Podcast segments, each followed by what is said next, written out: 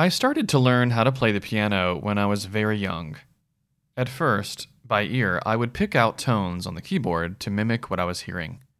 The story, as my father tells it, was that I would hear the national anthem being played every morning at school, and then I would come home and work out how to play it on my tiny little keyboard. It was then decided that I should probably take formal lessons and develop my ear play into some actual skill. As I began to listen and play more standard literature, Beethoven stood out to me. Boy, was he moody.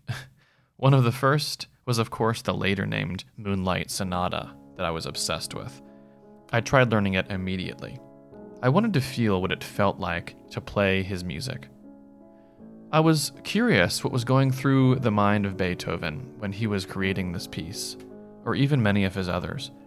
Life must have been soul aching in some way. Some say he was inspired by the murder scene in Mozart's Don Giovanni. Hector Berlioz calls it one of those poems that human language does not know how to qualify. This curiosity to delve into the artist's mind has continued, and does even now. What muse guided the pen of that poet, the brush of this painter, and the hands of that sculptor? Even the natural world around us has some life giving force around it. What causes the crickets to chirp, the whale to sing, and my cat to meow? It's true, those of us living now in this world have seen things that rock the boat of our spirit, to feel the weight of atrocities carried out before our eyes, drive fear into our minds, that cause us to question purpose in all things. But this has happened before. So, what music is being written now? What poems are filtering through the minds of our current world? If you just look for it around you, the history is being made. As difficult as it may seem to live through sometimes, another day comes, a chance to begin again.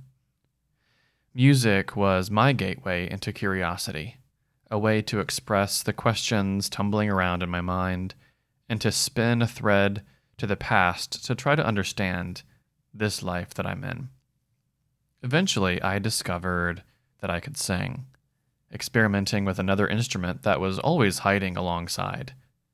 When I began to study this new art inside of me, it came with so many other things to navigate the things that most teenagers contend with, and just the way of living. In my later years of college, the real journey to finding my voice began. I was not alone. So many of us were searching for ourselves in the mirror, on a stage, in a recording. Who were we? One of those people was someone I would later call a really great pal.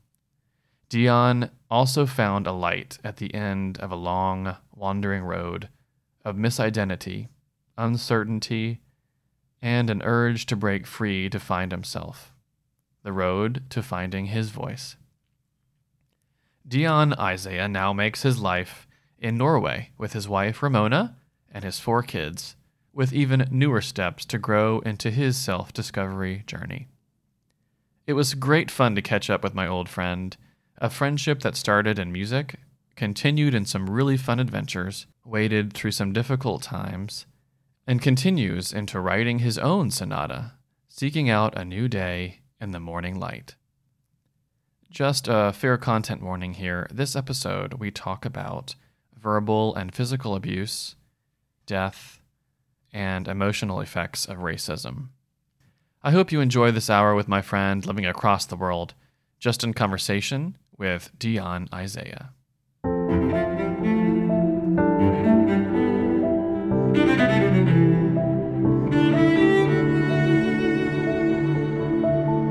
So, Dion. Yes. It's been a minute.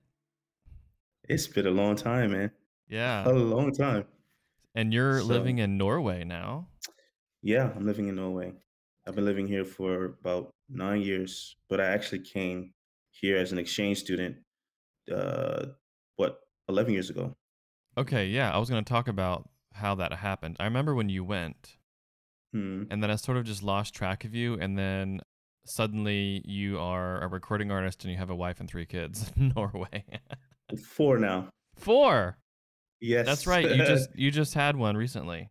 yes, had a Oh, baby girl. oh my gosh. I was looking at the photos by the way. Beautiful family. Oh, thank you, man. I Beautiful appreciate it. kids. Yeah. Appreciate it. Um I so I think the last time you and I like actively were like hanging out was uh a long t- a long time ago in that trip to England. Yeah. Yeah. It was amazing. I still remember that trip. Oh yeah. part of that trip. Yes, It was right. one of the greatest time in my life. So Yeah, and you and I uh really were developing our little friendship there. yeah, we did. Yeah. We did. I think it's because we were assigned roommates, right? Yeah, we were. We were. So which Yeah. is was which wa- was actually a surprise for me because uh, I, I did not expect for you to be my roommate, but uh, Yeah. It was that was some great times, man. Yeah, I think um I probably my my memory is um I didn't know you that well at the time No. and um I think so they something happened where they just assigned us r- as roommates together Mm-hmm. and I was kind of I was honestly like a little like, uh, I don't know if this is going to work. But it en- but it ended up uh, we were kind of forced to get to know each other yeah. and and it turned Yeah. out that we were actually uh good compadres like we were we Yeah. yeah we were like We did, man. every time we had an outing we'd like dress up and like what's Yeah. outfit we're gonna wear oh man that was fun oh, it was fun, man. And, totally uh, fun It was just like, uh, like I said, some uh, memory that memories I would not forget. was traveling to england like one of your first major travel experiences No, actually, Okay. uh, I, I I traveled to Puerto Rico. I was doing uh, something called the Habitat for Humanity. oh yeah So uh, I traveled there, uh, and that was my first experience. I was like a teenager, mm, and uh, that was my first experience of traveling outside of the U.S. yeah what was that Mhm. like for you Whoa, it was uh, a changing experience because over there in Puerto Rico, it's uh, the poverty level is very uh, high.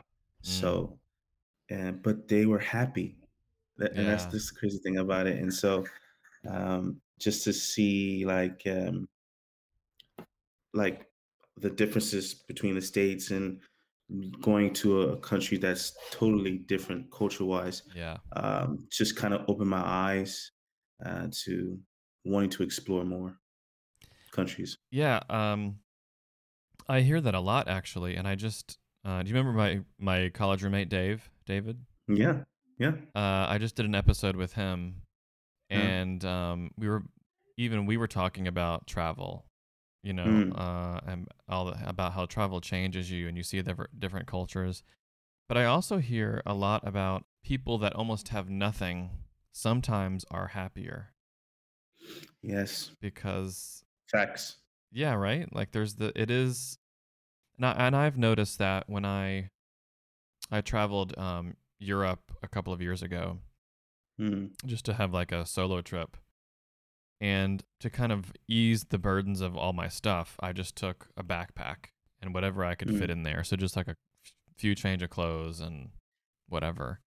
I remember feeling so, you know, happy. Like, yeah, like this is all I need. I'm Mm. just gonna take what I need. And I remember the throwing Yeah. things out, like uh, throwing them in the garbage. I was like, I don't need that.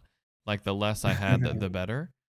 yeah, And then, so it took a, I mean, obviously it took a minute to get back to that. I'm like, when I went back to my other hotel and I had all my stuff again, and then going back to my apartment and having all these things, it was kind of like, ugh, this is so unnecessary. But, uh, you know, of course, slowly you get back into it. And, mm, but it is, it, it is an experience that you, um, you really are forced to realize like just what you need. And that's, there's less to keep track of, of your happiness. yeah, exactly. I mean, like I said, that experience like changed my whole. I mean, I'm, I I- I came from. I mean, a lot of people don't know this, but I came from a religious sect.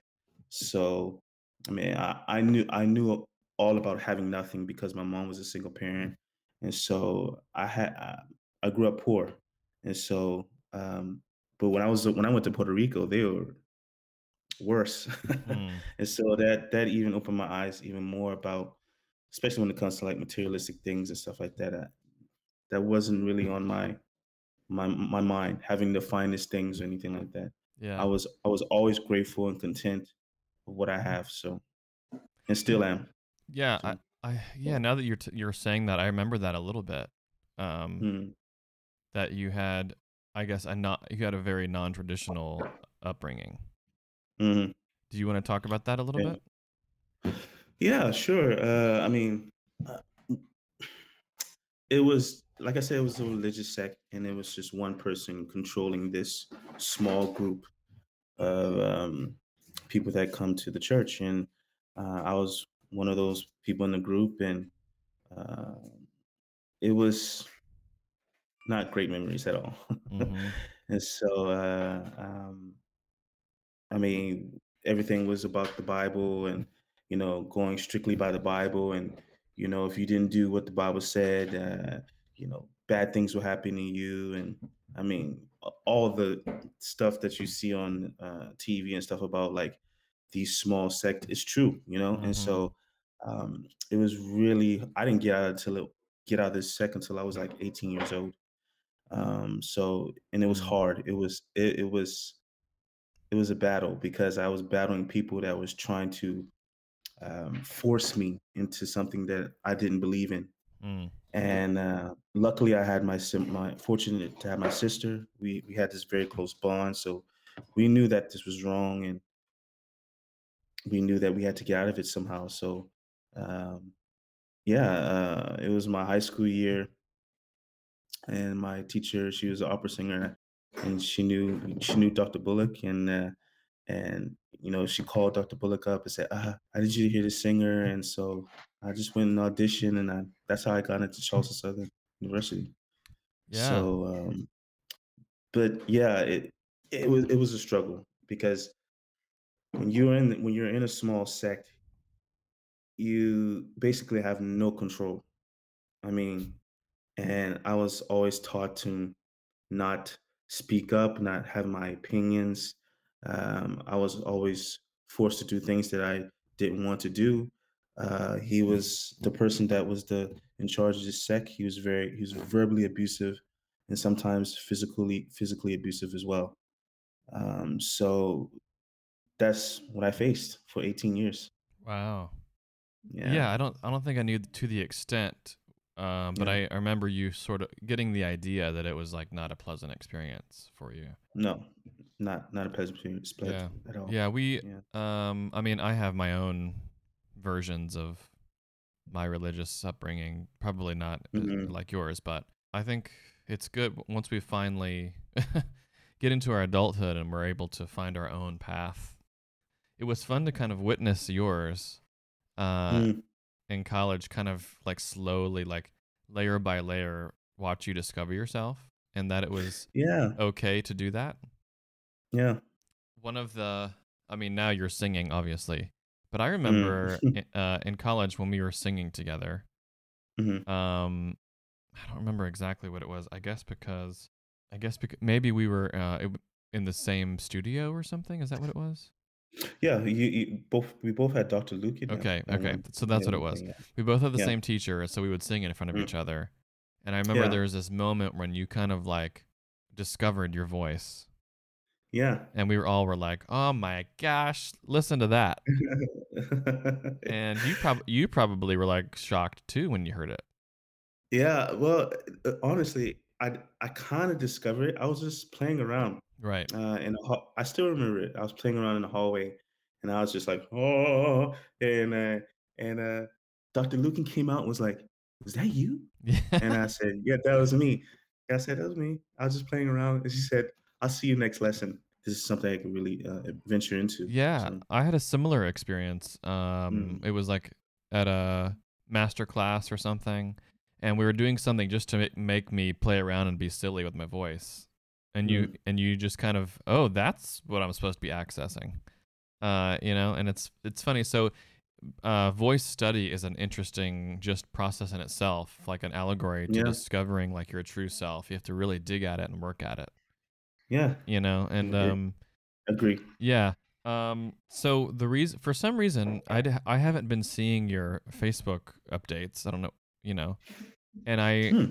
The whole reason this kind of came up is because our mutual friend Sophia, um, who now is over here on the West Coast with me in California. Yeah, I know, I know, I know. Yeah. Yeah, she just moved here uh, to San Francisco. I'm in Los Angeles.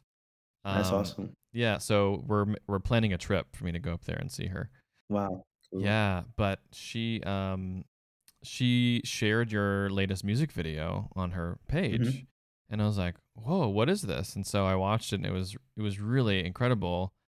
Um this I know that I do know that you've been like performing and you've had you're building building a career over there in Norway.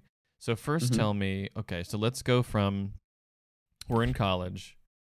Yeah. We're uh we're on a we're on our England tour, hanging out, going Yeah. to different restaurants and like uh playing with our what what fashion we're going to wear that day out of our hotel room. Yeah.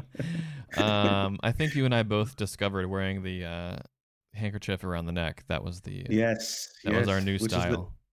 which is a big thing here in Norway. A I lot of bet I it. bet. Yeah, I bet it is. Yeah, it's And the they're very, very, very chic people. yeah. Well, we were very Yeah. chic then too. Yeah. um, and so let's go from there, and then you um you graduated, Mhm. Um, and also you did you did a really stellar performance um of the Music Man. I remember too. Yeah, thank you so much. That was that was you know who well Justin uh Cope was Mm, kind of the one he was kind of the one that pushed me. mm. And he's the one he's the one that actually made me believe that I can really do this. Cause he was like, Man, you can do it, you can do it. I know you can do it. And, and we kind of had this like friendly competition, you know, and we were pra- we were practicing together because we lived together uh, for a Oh, while. that's Um, right. and uh, so we were practicing music, the parts and everything together. And if I did something like wrong, he would say, "Man, you could do better than that." And then when we auditioned, I mean, I, I just gave it my all. And when they gave me the part, I was just like, "What?" And then I just, I just, that's when I knew that okay, I can really do something with this, uh, with uh, classical music and, and musicals and things like that. Yeah, that's right. That oh man, that boy Justin. Uh, yeah, that yeah, was man. uh that was a big loss for ev- a lot of people. Uh, I, I to this day, I still can't believe it. Like, I Mm. still I think about him like almost every day. Yeah, so uh, just to for people listening, uh, a good friend of ours in college, Justin Cope, uh, who is just um, I always call him the better version of me. um, but yeah, he was this, he sung with us and he was in our music program and just a delightful, Yeah. wonderful spirit. And then just we suddenly Yeah. lost him yeah. one day, and I remember I remember hearing that morning when it happened. I think the night before we, I was in science class. I vividly remember Yeah. um, Carrie. You remember Carrie? Yeah, I do. uh, we were in class together, and then she told me, and then we had to leave, and then we went over to the house. Uh, it was just a, and also for us experiencing death at that young of an age, Yeah. it was really hard to process, right? Yeah, it really was. Like I I couldn't believe it. Like I was just like, is he really gone? Yeah, is this supposed to happen? This isn't supposed to happen. Yeah. yeah, yeah. Yeah. Mm, that like this the, that was the first time I said why? Why God? mm, That's that's that was my the first time I said why to to God. Mm. Like You know, um, something I haven't ever shared. Um, now that we're talking about that, um, I think it was the next day or the day after, or something like that. I had a dream Mhm. where Justin came and, and visited me in my dream, Mhm. and um, I don't know um, what you think about all that, but but uh, no, I, I I'm with you. I had kind of like this the same type of thing as well. did you? Like yeah, I I, I had this like dream like he was still alive. Mm, It's cra- it's crazy. yeah. Like he was still alive. Like Yeah, he had we had a conversation. It was strange. I was at the dream was I was at a at a party, like someone's house, and we were all were there, which we used to do more in college. um, and I I kept hearing um something up the stairs in the attic. So I went upstairs in this attic, and it was just this like empty space, and it was really quiet. And out of the shadow, Justin walked out of the shadows, and I Mhm. in my dream, I knew that he had died. So I said, Mm. "Wait, you're supposed to be dead, you know, like you're not Mhm. here." And then and then in true Justin Cope for, form, he started grabbing he uh, said, "Let's dance," and so we we like ball we ballroom danced around the attic, and um, he was laughing and giggling, and he's like, "No, man, I'm good. I just wanted to tell you everything's fine, and it's all good." And then he disappeared again, and then I woke up. yeah, It was but just I, I, it's the same thing I had as well, but not your your type of version. But right, I, I think it's it was his way to to tell us that he's okay. yeah, yeah, Like we'll see him soon. right. In We'll that see him again. joking, laughing Yeah, manner, yeah. that's the first thing when I first got to uh, when I went into the choir room, and that was my first time walking in. The first thing I noticed was Justin's smile. Mm-hmm. Mm-hmm. A lot The of us, was yeah. That was yeah, yeah. Well, um, yeah. okay, so uh, so we're in college, and then hmm um, I get a little hazy there because I start uh, at that point I was starting my career in teaching and having my hmm isms with figuring out my life, um, and um, still figuring it out. I think. So you, so you, I get. So tell me, you graduated college from CSU. What happened after that? Uh, I like I, I did a little bit of working and uh, for like a year, and Mm-hmm. um, I really wanted to go back and study my master's in music performance. And um, my sister was living up in uh, Rock Hill, and um, I actually was like, hmm. There was a she went to the university there at Winthrop, and sh and I was like, maybe I should call some people and see uh, if I can audition maybe for to do our master's in music performance. And also, Justin's parents live there, and so Right. Yeah. I, I stayed with them for the summer, and Okay. uh, and you know, and hoping to uh, do the audition and getting into the program. And uh, yeah, so that was kind of my way of getting into the master program at Winthrop University. Okay. And um, I auditioned for them, and uh, the first thing they said to me was like, and the teacher, his name was Mr. Helton, uh, rest in peace. He was like, uh, "I think you're a tenor." That's what he said, and I was Hmm. like, "Oh, okay." I've been singing, and and actually previously I, I did the Met audition, um, Wow. and the judges said the same thing. They said, "I think you should you should do you should actually explore tenor." And I was like, "Okay, I don't know about that." I've been singing bass and baritone Yeah. for you know part of the uh, for the whole C- CSU when I was there, and so and then yeah, it was just like a notification from Mr. Helton that okay, you should really study tenor. And so that's how I ended up in the program. They accepted me in the program, and uh, yeah, I was there for a year and a half studying um, yeah tenor roles. Really? So you so you yeah. actively sung in tenor study? Yes. Wow. Did you feel like that? Did you feel that was validated? Did you feel like, oh yeah, I am a tenor, or what was that like? Yeah, I I did. I did because, um, I started doing, like, small, like, roles, like Monot Monostatos and Mozart, Mm-hmm. and those kind and it sits a little bit high f Yeah. uh, higher than the baritone Yeah. range, and it felt really good, Mm. and I was just like, "Oh, wow." And then I auditioned for a summer program, APA program, which was in North Carolina, and, um, yeah, I got into that program doing tenor. Wow. Yeah. Maybe I need to change it up then and do some tenor. Yeah, I think you're a tenor, believe it or not. I've I've heard that before too. Yeah. Um, I don't know. I um I don't sing anymore in the Mm, regards of solo singing and things like that. Although I'm considering playing around with it again, but I do sing in mm, choir in a choir here in Los Angeles. mhm. Oh, wow, Um, nice. yeah, it's a. I mean, obviously not over the past year. We haven't been. Um, there was. I just looked in the AGO magazine, and there was this um, church called St. James in the city, just uh, just down the block, that had organ concerts. Mhm, So I was like, oh, I'm gonna go check that out. So I, I think I came back that Sunday, or they or they had an evensong service or something like that. And I remember hearing the choir, and I was just like crying because like, are you serious? because it Oh, was wow. it brought back immediately those memories from when we sang at the York Minster, Yeah, yeah. the trip that we were just talking about. Yeah. is um I would say I mean I think people that do uh, some sort of art for a living feel like they can't do anything else. Is that true for you? Hmm.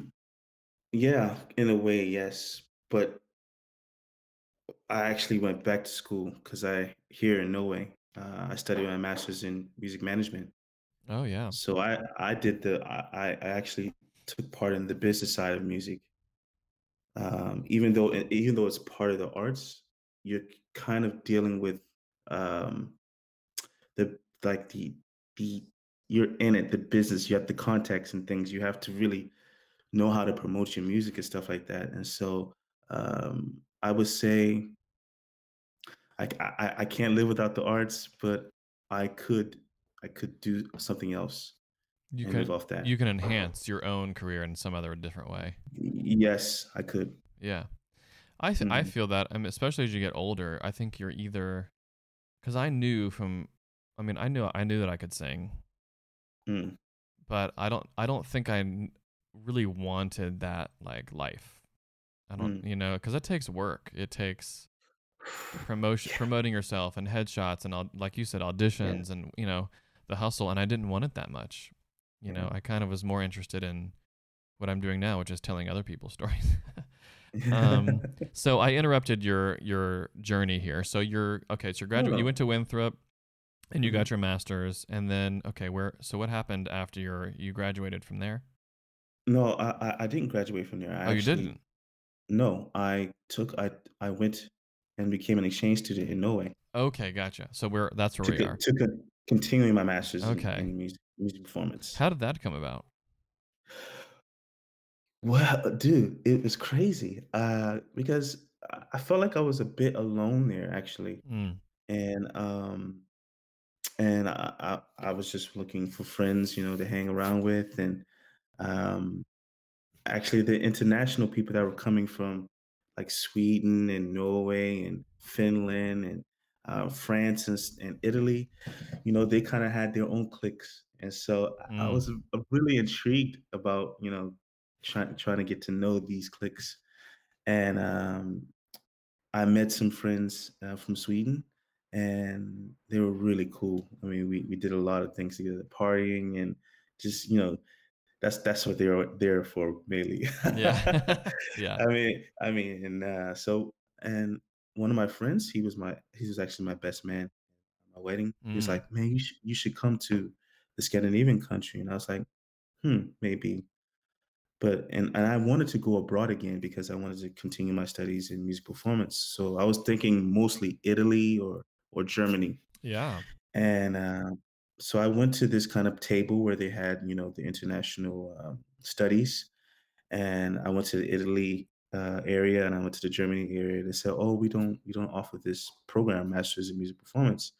And so then I went to Norway, and, uh, and they said, "Yes, we do have, uh, this Masters in Music Performance program." And so I said, "Oh, wow, okay. I don't know about this country. Is that" like every Americans, we say, "I is Norway part of Sweden?" yeah. Yeah, I was that that was my in just in my head I was thinking, okay, I know nothing about Norway. I'm going to have to learn really quick. yeah, Yeah. that's that that's that was that that was my mentality, and so but after that, I started hanging more with Swedish friends and my Norwegian friends, and I just man, I I fell in love with the just how they approach, um, their their culture. Their culture was vastly different from Americans' Mhm. culture, Yeah, and sure. so, um, they're much more reserved and and much more you have you have to you have to earn their trust. And so, uh, I really found that I found I found that challenging, and so I decided, you know, okay, I'm gonna try and and audition for this uh, program. And yeah, the director came. He actually came from Norway to visit uh, the um, the university in, in, in Rock Hill, and um, my director said you should meet him. So I met him, and and I really got a good vibe with him, and and I said, okay, I'm gonna just do it. So audition, got the paperwork and everything together. Next thing I know, I was in Norway Wow. studying my yeah, studying my master's in music performance. So you're um you step you step foot in Norway for the first time. Yeah. You're breathing the air. You're seeing, looking around you. Because I always remember that experience when I'm in a Mhm. new, a new place. Describe what that was like for you. It was a ghost town. that was my first experience Mm. because there, there was. I mean, like I said, it's it's a very it's much smaller here, the com- and it's more of a community base. Mm. Um, especially where I live now, uh, it's very small, and so there's not so much happening as far as the the social aspect. And um, So where, um, where in Norway are you? Kristiansand, Okay. And is that in the so s- southern or? yes, Okay. they say they, they call it the Bible Belt. Oh, okay. Yeah, so and yeah, it was it was but the thing about you know Norway and Kristiansand is the nature. That's that was my first like encounter with Norway. The nature here is beautiful. Mm. Yeah, of It's course. so beautiful. The fjords and So you're right on the um, coast, on the south coast. yes, I am. I am. Okay. I'm looking at a map right now. Yeah, All right. it's it's beautiful. A lot of tourists come here. Yeah. Um, Well, I'll have to come see you of then. you should, man. You should. Wow. So you're It's in beautiful. Norway, and then so you start so you start studying voice in Norway at a college there. Mhm. Yes, at the university here. Okay. Mhm. And uh, all right. So tell me about that. How did that go for you? Yeah, we can just we just continue on. Um, I met my my teacher. He was Danish. hmm Uh, he was amazing. He he taught me so many things with my my vocal technique, um, as far as being a, a tenor. And um, yeah, it was just an amazing experience, and just performing uh, for other people. Perform. I was performing for the international students. I was performing for my peers, and yeah, it was just an amazing experience. So, but the thing is, uh, here at the university, they had something called the rhythmic section, which was like popular music, um, rock, pop, and all types of music. So that really in, intrigued me as well. Mm, yeah. And so I started exploring that. They started having jam sessions and stuff like that, and I started going to it, and I started performing to, on, on that in that area as well. And I just I fell in love with that so much. What about that So made you attracted to it? just for the first time, I felt you, you know you have you have the music clicks, you know, and uh, as far as like everybody's hanging out and and they had that there as well. But the thing is, they were so relaxed, they were vibey, and uh, the conversation was just like easy, you know, uh, in these jam sessions and in getting to know that that side of the studies in the university. So, um, yeah, it was just comfortable. I felt comfortable. Okay. And then so while you're there, tell me about your your story with meet. Is it Ramona? Yeah, Ramona. How, uh, so how did you meet Ramona that while you were there? I have my friend and I. And I'm Yep. I'm assuming that Ramona is also a singer Yes, bec- she is a singer. because I hear her singing. Yeah. Oh, she he he hears you singing. yes, she's a singer. She used to do like musicals as well. She used to do uh, wow. Okay. like So yeah, that must mhm. be how you guys met. No, No. uh, we I, I'm I met uh her when I was in the city with a friend of mine. Like I said, Ghost Town. Yeah. and she was just sitting there and she was just like wearing this like fabulous white dress and i told my friend i think she's really pretty she's very classy and, and so i just went up to her and i said i think you have a very beautiful dress and, and that's how everything started and we started hanging out and getting to know each other and like really getting to i got to know her past and everything like that and it was really um and actually she was my first relationship Ever? believe it or not ever No way. Yes. Yes. I didn't know She's that. Yeah. I didn't have a girlfriend. Wow. Mm-mm. Wow, Dion. You hit the jackpot. I did. Wow. I did. And so, So the um, key yeah. is the the key is to um that fashion is always the path to success. Com- Yes. and she's very fashionable. She, she well, had, clearly dresses. because you complimented her white dress and that's what got you in. Yeah. Yes. wow. Yeah, so she she's been dressed she dresses me, she she made me I mean, she made me look like a European. No, I've been looking at your pi pictures and I was like, wow, he's like, you're a fashion model too now. Yeah. Because of her, so Yeah, that's great. yeah. And so now you have four kids. You just had one recently, I guess, like within the Yes. last month, Yeah, uh, a couple weeks, last week last last week. week. Wow. Okay. Mhm, Wow. And what are their names? yeah. Uh, Cosmo, Keon, Kiara, and Kalea. Oh, okay. All these uh, alliteration names. Yes. I love it. Um, Yeah. what about the language? Have you had to learn the language there, or is it that they? Yeah. I assume they speak English too, but They do they do speak English, yeah, especially if if you if you're American, they you kinda get a pass. yeah, sure. But, uh, I I do speak a little bit of the language, so What i- and is it Norwegian? Is that what they call it? it's Norwegian. Okay. Can you? All right. So give me a little sample. Okay, uh, like, uh, as far as, like okay. Uh, hi, uh, jag heter Dion. Uh, jag kommer från USA. Uh, jag kommer till Norge uh, som växelstudent. Uh, jag möter missioner. Uh, jag, jag, uh, jag, sorry, I forgot. Jag, I'm trying to say I'm married to a Norwegian. Jag, jag, jag är gift med en norskjente. So, Okay. So what did you just say? I said, My name is Dion Isaiah. Um, I'm from the United States. Uh, I came to Norway as an exchange student. I met my wife here, and she's Norwegian. Wow. Impressive. hmm Yeah. So I assume you're just like as you're immersed in the culture, you just continue to learn. Yeah. Uh, yeah. Yeah. Is it It- it's a- spoken a a- lot? oh, it's spoken a lot. A lot. Okay. I found that yeah. Okay, and by the way, do you prefer I noticed you said Dion Isaiah. Is that your is that what you go by now? No, you can, you know me, man. We can, you can call me Dion. Dion. yeah. But my Um, artist name, my artist name is Dion okay, got it, got it. My boy. I'll call you my boy. Um so yeah, I noticed that when I went so I went to um Amsterdam Mhm. uh like two I always say last year because last year the the real last year was like canceled. So the Mm. le- the year before that. Beautiful, Yes. Um yeah, and I noticed um obviously they speak Dutch yes. and um it's very difficult.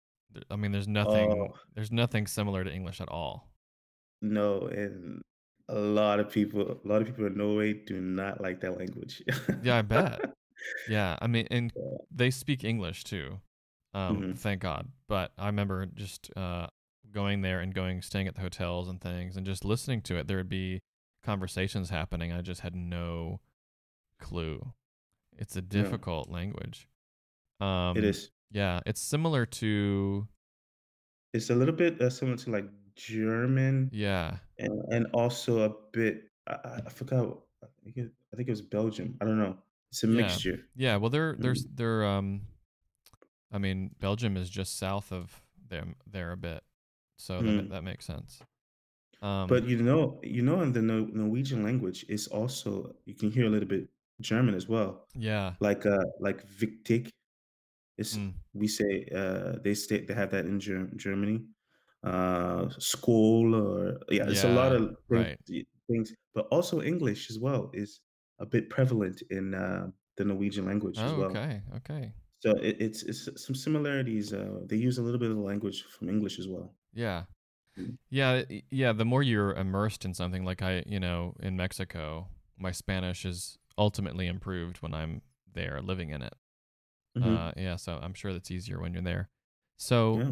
you seem to be like really just immersed. So you you've do you feel like now you're just a Norwegian, like you're just there, you're living that life and that's you're, you're happy there. I I in my heart, I'm still American. Well, yeah, right. I, I, I, I, I, I I- I feel that even though I live live in this country, and I'm I'm so thankful to be Mm. living in this country, Mhm. I don't think I don't think I'll ever move back to home. Uh, I still feel as an being American, Mm. really. Yeah, Um, well, eh, that's interesting. And I wanted to ask you I mean, obviously, you know, it's been going on in our country recently. yeah, yeah, Yeah. So you, I wanted to hear a little bit about you as a, a Black American Yeah. and as my friend. Hmm. Um, What's been going through your mind, especially? I mean, the last few days with this Yeah. Chauvin trial, and um, Yeah. Yeah. because you've been, you, it's Uh, interesting. You've been witnessing it from afar. yeah, I have. And my my heart hurt my heart is hurting actually. It's, it's a bit broken because um of what I've seen that has what I've seen transpired in my country, you know, hmm um when it comes to the injustice and just so many things. It's just it just seems that my country is America is broken right now. Mm, And um yeah, I just I don't know. We need some type of saving. yeah. uh because um and and being as a black man um I don't it hurts. It really hurts, you know. hmm And I always always talk to my sister about it and just ask her what's going on and because you know we don't really see too much you know uh as for we, we've been seeing what's going on now and people see what's happening now with the, the injustice between on black people and things like that we're seeing it now but i've been seeing it all my life hmm so Yeah. it's it's it's, no, it's nothing new to me but now now my wife and and you know and family family members of, of here that are, that are here in Norway, they see what's happening now, and they say, "Wow, that's wow." They, they're hurting too, you know. Mm, So um, sometimes I, I I'm I get angry, you know, hmm because um, this type of thing is just now people seeing it, but it's been happening way too long, you Yeah. know. Yeah. And I feel sometimes like it's just too late, like, but it's not too late. But yeah, how many lives could be, could have been saved Yeah. if we if people would have seen this before, you know? Right. That's something interesting over this past year that uh that I've had to really like seriously take a really good honest look at my own actions and my own uh thoughts processes about about Mhm. that. When whenever it whatever it is, whatever the incident is or whatever the movement is that's finally getting people's attention. Yeah, and and you know, this trial with uh the Chauvin trial Yeah. and it is um somebody I think I, I think it was the um the poet that was um the presidential poet Gorman Amanda Mhm. Gorman is that her name? Yeah, Amanda Gorman. Oh yeah, yeah, yeah, yeah, yeah. She was the poet for the inauguration of the of Yes, President yeah, Biden. Yeah. I think it was a tweet from her that said this is what Amanda Gorman said. A reminder that victory would have would be George Floyd being alive. Mm, Every day black Americans worry if they will be next is another day without justice. exactly. But you know, I mean, I, I I want people to understand that even though you know Norway and other countries are seeing what's going on, Yeah. it's also very well hit. Um, it's very hidden as far as racism here Mm, uh, in Norway. They don't they don't openly dis- display it or they don't publicly display it, but you can you know I mm, know mm-hmm. that it's very well hidden here. so Sure. um, Yeah. I mean, uh, sure. I um, that was one of the main thoughts that I had when I was in Amsterdam. We were around this beautiful place and these canals and these old beautiful buildings and all this amazing stuff. This right here in this is exact place, this is where the Holocaust happened, and they were just hmm executing people because of their race. hmm And so, yeah, I, and I even talked to um I was there was like this uh jewelry seller like right on the street had a little cart and I have a thing for hmm rings and stuff, so I was getting a ring and I was talking with him and he was just saying how you know, it happened so gradually hmm that people just kind of let it slide because it wasn't this, oh, it's not that bad or oh, we yeah, you know, those Jews we just hmm kind of make fun of them. It's kind of a thing. But then suddenly it's now they're executing them in the streets. Like, oh, Yeah. wow, this is, you know, so they're all everybody's culpable about letting things go too far. Yeah, and And, you know, it's still it's still happening. I mean, sure. just w we have to people have to be more careful now, you know? Mhm. I mean, it's just it's just crazy, man. Yeah. But, you know, um, if you can't get through today, then just start over tomorrow. That's what I'm that's what I'm doing. Exactly. That that's I think that's the the best approach, and, Yeah. um, I think it's also important to keep keep your family close, you know? Mhm. Because and that's why I I always keep my family the center of my attention because you never know, life is fragile, and so Yeah. I I try not to I I don't fixate my my thought process on, like, petty stuff, you know, because and and and I'm not saying the stuff that's, uh, the stuff that's going on in my country is petty, I'm not saying that, but I think w we have to it's it's really hard to try to find a resolution, you know? And Mhm. so I think it's important that we continue moving on and we continue to we have to teach our kids, you know? I think it all starts from the home as well. Like we need to teach our kids the right way when it comes to uh, social injustice, when it comes to racism, when it comes to things like this. Like we have to teach our kids uh, about these things um, so it doesn't get worse, you know? Mhm. Um, because my my my kids are going to be uh, they're going to grow up and and I and I fear that if we if we don't if I don't teach them the right way, that things can happen to them, uh, and they want things that they don't they won't understand, and, you know, just I want them to I want to be I want them to be prepared for Mm. this world this world. You know Yeah. what's going to happen in this world because it's it like like Joy said, it, it it's not it doesn't seem like it's going to get better. Yeah, and that's it's such a it's such a sad thing when you have to prepare your kids or prepare yourself for this what may be out there, you know, Yeah. and having a fear around. Mm. Uh, and that's what I, that's what I'm coming to kind of understand. Just today was just I was reading some poetry, uh, which is a new thing for me.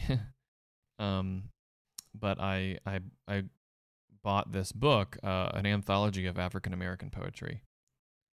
Oh, Um, nice man. yeah, just to kind of I re- I try to read a poem every morning, but then I realized I bought this book and it's been sitting here, so I was like, all right, I'm gonna start reading this to kind of because these are stories, and Mm. poetry is a nice way to get into people's heart pretty quick about what they're trying to express, and um, so I'm gonna try to read those too, just to kind of we all need to not just learn about history and everything that's in the books, but also just about personal people's stories Yeah. um, and what it's like to be what it's like to be you, Mm. you know, and not just um, what's in a on the news or what's on someone's social media account, but um, yeah, just true heartfelt, soul bearing ideals and Mm. pains and all those things that we can experience. So we so we can be more human together. Um, Yeah. And so, so speaking of poetry, you're you're kind of a poet too, writing this, writing these lyrics for this song, Yeah. Um. Yeah. right? I, I had that thought this morning as I was reading. I was like, ah, you know, these these poems, these are also, I mean, that's what song lyrics are, are rap lyrics, or you know, these are just expressions of of words that, that are inside of us. So, this song called "Morning Light," this is the one you're promoting right now. So let's talk about it. Mhm. Um, tell me a little bit about it. What, where did it come from? What it's what it's it about? Well, i it's what we kind of like What we're talking just about. Yeah.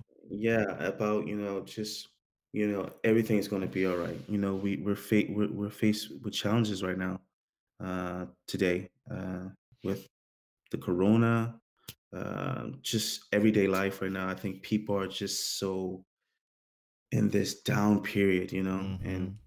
some people are even depressed and things like that. And so this song was uh, when I wrote the song, I just wanted to motivate people to say, "Hey, it's going to be all right. Just keep moving forward, keep being positive." You know, um, I know people pos- positivity is kind of a, a hard thing to come by these days, but I think it's really important that we start thinking positive now because yeah, it's just we don't want we don't want to have these depressive thoughts.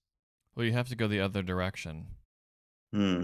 Uh, so writing the song, I wonder maybe um, maybe I'll play a little bit of it, Yeah, sure. and then uh, then you can kind of talk about it afterwards. You've experienced hard times through the course of last year. A new chapter for the new new year has begun, and your future is brighter in the strange atmosphere. If you look to the sun, you will find your way. And now we're standing in the faces of shadows, people lost in the night. When you wake up tomorrow, everything will be alright. In the faces of shadows, people lost in the night. When you wake up tomorrow, everything will be alright. Come on now. When you see the morning light, everything will be alright.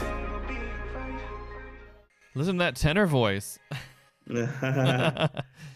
so, Yeah, um, so uh, yeah, so talk a little bit about what we just heard.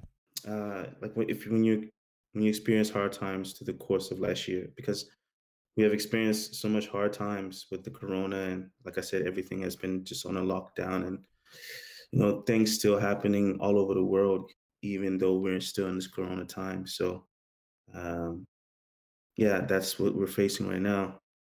Um, but a new chapter has begun, and I I think that's really important that we like you like you said every day you should think of a new like when you're in when you have a chapter you you're just reading through the chapters and you it's a new chapter every day and uh Mhm.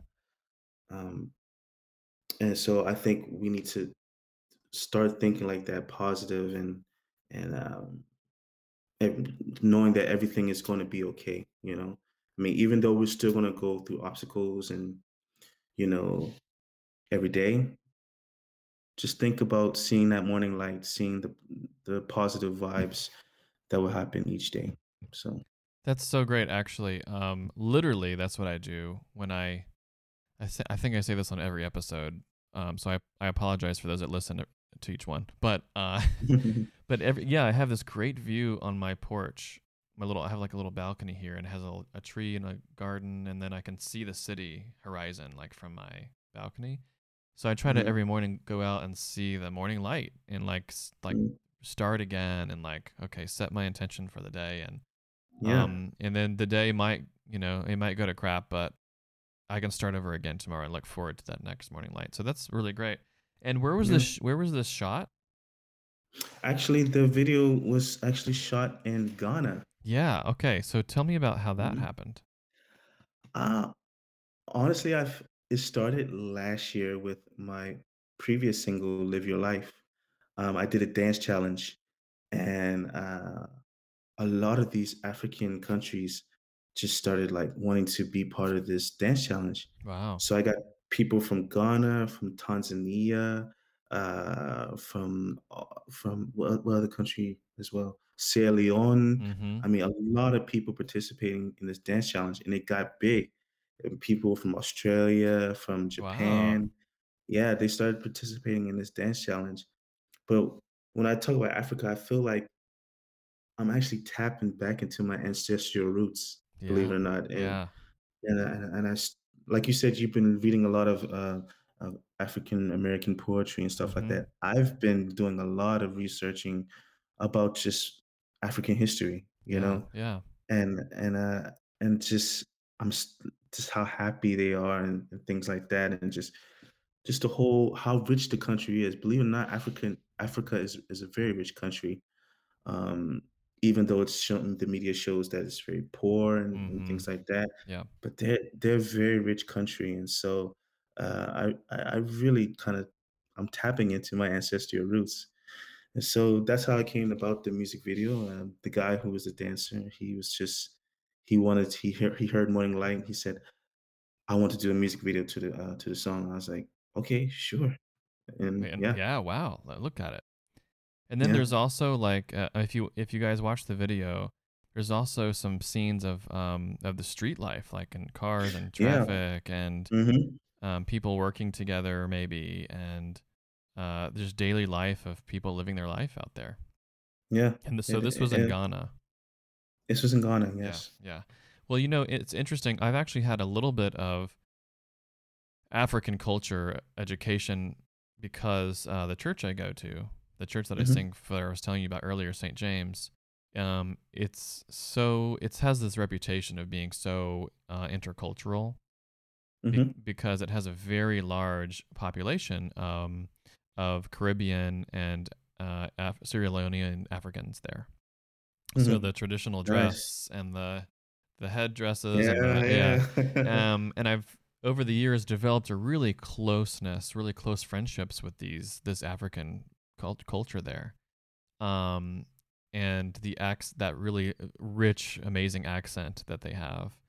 Mhm. Um, and we have, you know, we have, um, we used to have like every month, but every so often we have African Christian Fellowship Sunday, and um, everybody gets in their traditional dress, and they invite us to do that too if we want to participate, and we we all get together in this big hall, and they cook for us all these like Mhm. traditional African foods. oh wow! Yeah, it's amazing. Yeah, and uh, and we learn things throughout. Like you know, the men serve the food to us, and uh, then there's the kids do these like dance dance routines and like this just big celebration of African culture, and it's Mhm. one of the really things that I've loved since moving here is learning about my African friends here that that we all go to church together, and so and that's the thing that also reminds me when we when we had that experience in England Mhm. of this kind of un- universal and it was in a it's a you know church of england episcopalian anglican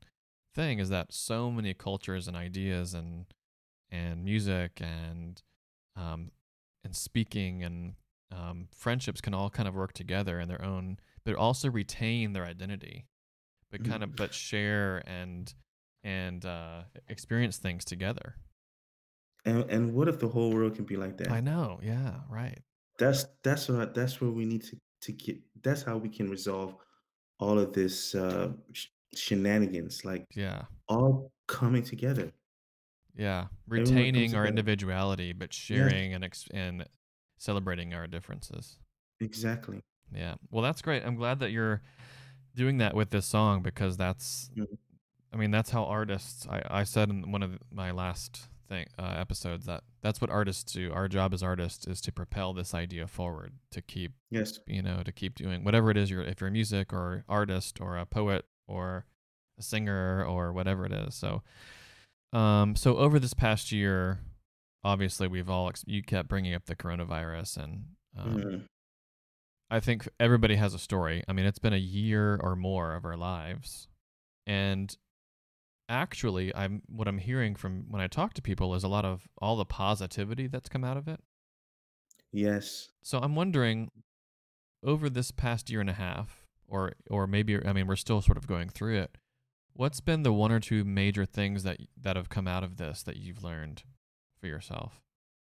I I felt like I got to connect. Actually, the one thing I, I connect with my kids more because during that period where we were quarantined and things like that, my my kids they they could they could somewhat speak English, but when we was quarantined, we were all together in this one house, Mm, and we connected even more because my my my sons and my daughter they were s- they started speaking English. Like they started hearing me more speaking my language and and yeah they now my, my first son he speaks fluent English and, fl- and fluent Norwegian no problem.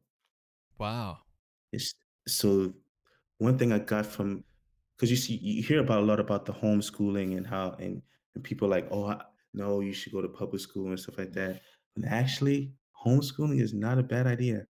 And that's what I during this corona time I was able to help my son with his assignments and and really connect with him even more uh, as far as um, yeah with the language Yeah, and it's an interesting thought to think about. It's not which education system is better, but it's Mm. about how can we create a culture of educating the whole child and the whole Yes. you know everything everything Yes. around them and that's one another thing i've learned from my african fellowship um, family is they teach me all the time about what community really is.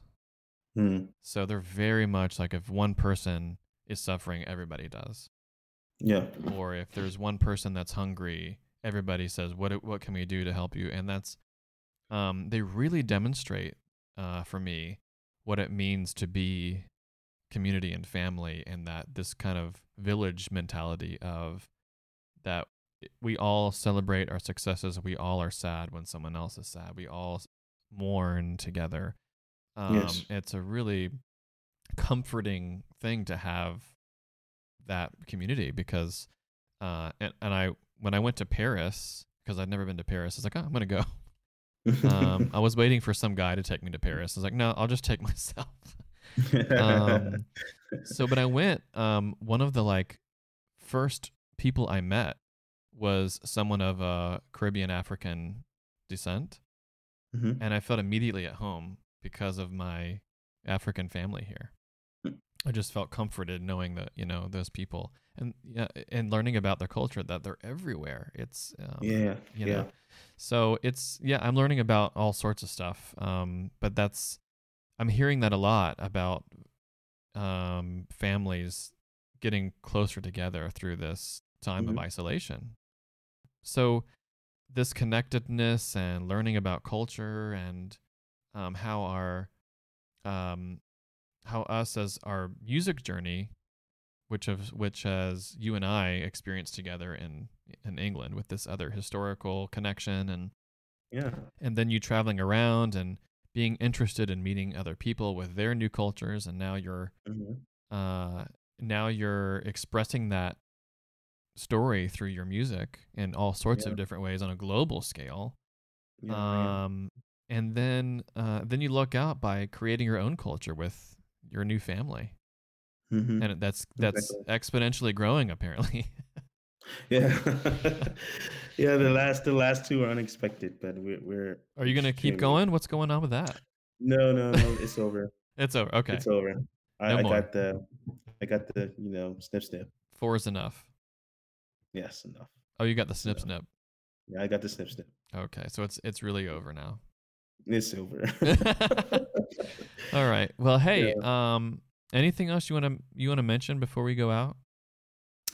Um, well, uh, I just I, I really actually just want to give like I know we talk I talk about mm, you know my career and everything like that, but I think it's important for me to to talk about peop the people that actually have helped me to get Yeah. into this position. Sure. And um, one of my my business partner who I work with uh, at Esther Recordings, um, we are a production and promotional team, and um, he has really we've been working together since 2016, and he's really helped me out with so much uh, when it comes to music and you know we, we're still learning as musicians and he just taught me so much about you know um, my music skills and how to progress and and i've actually helped him with uh, promotion for his artists and himself as an artist as well so we kind of just work together now and um, you know he's been a big huge uh, part of my my my success And what's his name? his name is isak nygard Okay. Yeah, that's a very Yeah. Norwegian name. yeah very norwegian name so Well, you Um, sound like I mean, from we've been talking, you've had a lot of people help mentor you and help pull you through Yeah. stuff, and you've also returned the favor by helping other people. I mean, you and I, yeah uh, when you and I were, were um, in England and, and building our friendship, we helped each other out by Mm. encouraging each other. And now, speaking about Morning Light, I mean, you're you're helping to bring this this message and what what you've experienced to to other people. exactly Yeah. exactly and uh i just i just want people to be uh be positive you know we're going to Mhm. get out of this this rut we just need to Mhm. um wake up every morning see that morning light and just you know live Yeah, live. That's a good way to end. Live your Mhm. life. It was great talking to you, Dion. Um, It it's was been awesome, so long, but I'm so glad you're doing well and you have a beautiful family. And uh, all really the it. it's really great to see um, my friends do great stuff. So we'll talk soon. Thank you, man. Have we'll a good soon, evening in Norwegia. Yeah, Norwegian. Yeah. How do you say how do you say good night in Norwegian? Good night. Oh, that's easy. That's almost German. It is. Good night. Okay. So good. So good. Sleep well. All right. Thanks, Dion. Yes. Good to see you. See you, man.